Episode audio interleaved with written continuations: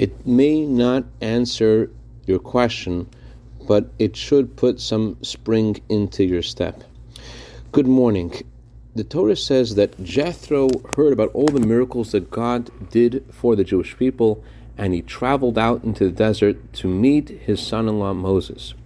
But then the Torah says that Moses shared with Jethro all that God did to the Pharaoh and to the Egyptians, and all the hardship that they had in the way, and then Jethro rejoiced.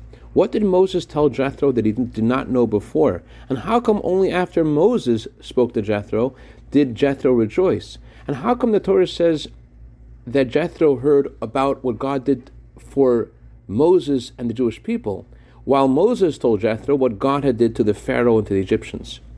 The Hasidic masters explained that when the Torah says that Jethro heard all that God had done, what that means is that Jethro understood that everything that God had done, everything that God had created, was for the sake of the Jewish people. Witnessing all of these miracles, Jethro realized that God really cares about these people and he suspends the laws of nature to save them. When he came to Moses, Moses said, I want to add to the equation. I want to tell you something more that you don't know.